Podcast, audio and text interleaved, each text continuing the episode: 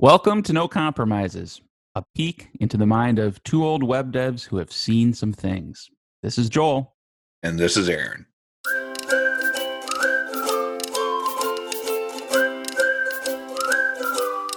Aaron, why do we even do this? Why do we have this podcast? Can you give me like a Hmm. short answer? I think it was to become rich and famous. Uh boy, that's not working out. Um, that is not working out. so no, I just it's it's a little bit of a joke because um the topic I want to talk to today talk about today is um you know sharing things that you learn whether it's experience you've learned over a long time or maybe like when you're right in the middle of learning something Mhm. um, I know it's a habit you have. It's a habit I'm working on building, and um, this podcast is kind of one outlet for that. But what do you what do you think about that? Do you think that's worth talking about today?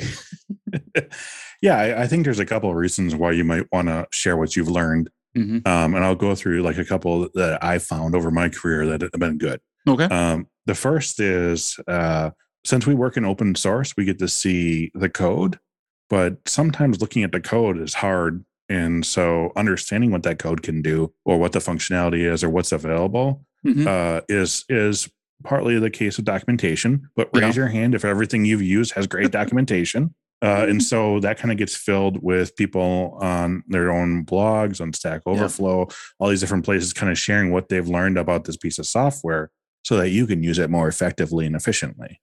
Sure. So that's I- that's really the first is is to say like you know here's a piece of code or here's a library, and Mhm. this is how I've found use in it. Yeah. So I, if I were to boil that down, it's sort of like sharing how to do something. Like, hey, you already know Mhm. you want to do X, Y, Z. Here's how you do it. Right. Right. um one that i like and maybe maybe this was going to be one of your other points but i i also like sharing like why would you do this thing because generally docs don't talk about that they they might they might you know there might be Mhm. a little aside or inset that says like you know have you considered this other thing but so often there's there's always more than one way to do something and some just hearing somebody else talk through their thought process like you know in this particular case i like to use feature x instead of feature y even though they both get the job done. I really like reading those sorts of articles and i and i find it enjoyable to share that sort of information too. Not everyone will agree with you and some people may have actually an opposite opinion but that's fine. You're not looking to convince somebody you're just sharing your thought process. Yeah, I think we've talked about that before. Laravel gives you a number of ways to do Mhm. something like authorization and gates and things like that. And like, which one should you use? Should you use inline? Should you use at the, at the routes level, form Yeah. request? You know, um, and the, the documentation may mention from time to time this might work better in cases of X, Y, and Z, but they Yeah. don't necessarily always give that whole explanation. yeah So that it- makes it's some- sense. Yeah, and sometimes it's even just stylistic things like we like putting things together in this way because it's just the way our brains work. Like it's not there's not even necessarily a technical argument as to why it's superior, but I just I mean I'll I'll uh I'll share this with the world, Aaron. That's one of the things I like about working with you is a lot of times you'll I'll notice you're doing something, but when I ask why, you usually have a pretty good explanation. I don't always agree, but I Mhm. just I, I like having a clear thought process behind it, and then sharing that with somebody kind of makes it even more official in your own mind. Like, yes, this is why I do this, and it's it's even something. I, maybe you've done this. I've referred back to things I've written and shared with Mhm. somebody that I learned or decided on, and it's actually a useful resource to me down the road. That's that's so weird because I've searched things like years later and my Mhm. blog entry about that thing popped up in the search results. I was like, Yep. oh, I've done this before. yep, exactly. um, so these are kind of good, you know, maybe like helping you out and giving back sort of ideas. Yeah, Um, but the second one I wanted to bring up is more of a, I'm not going to call it selfish because it's really not. It's about personal development, hmm and it's it's uh. So we, the second reason is to kind of prove you know what you're talking about. Right. So uh, we work in open source, but that doesn't mean that most of the work we build we can share the source of. yes, true. So if you work for um, a bunch of companies that keep the source themselves, um, you don't work on the front end at all, or in what has been my experience is I work for a lot of startups that no longer exist. Um, you know, not my fault, I promise you. right. Um, but uh, um, how do you kind of like say, yeah, I, I do know what I'm talking about versus all the other people? So if there's three people that equally have five years of experience, well, one of the ways that you can kind of show that you know what you're talking about is to be explaining and, and showing that information through descriptions. Yeah. Um, and one of the things, just a tiny little humble brag here. Okay. Um, I, I wrote the book Professional PHP Design Patterns. Uh, it's a the Wiley book.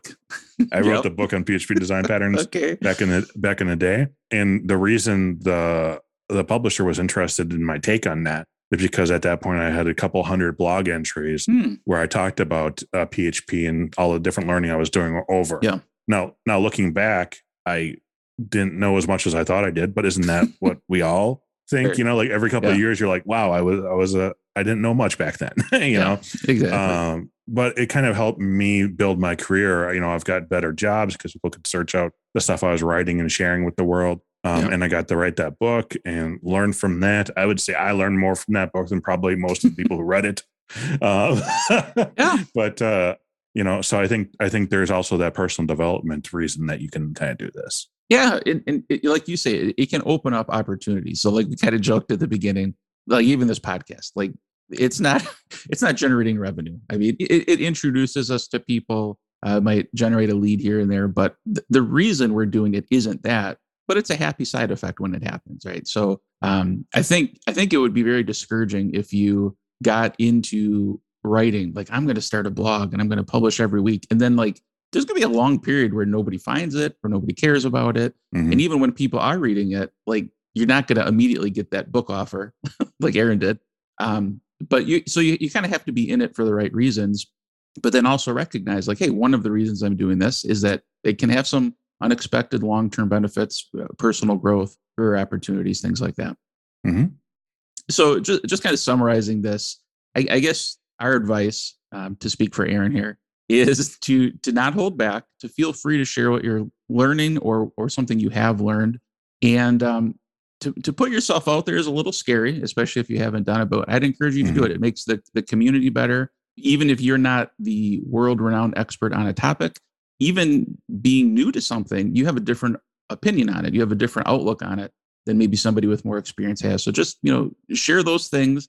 Don't expect to get rich and famous, but you know do it for the right reasons, and you'll make the Laravel community a little better.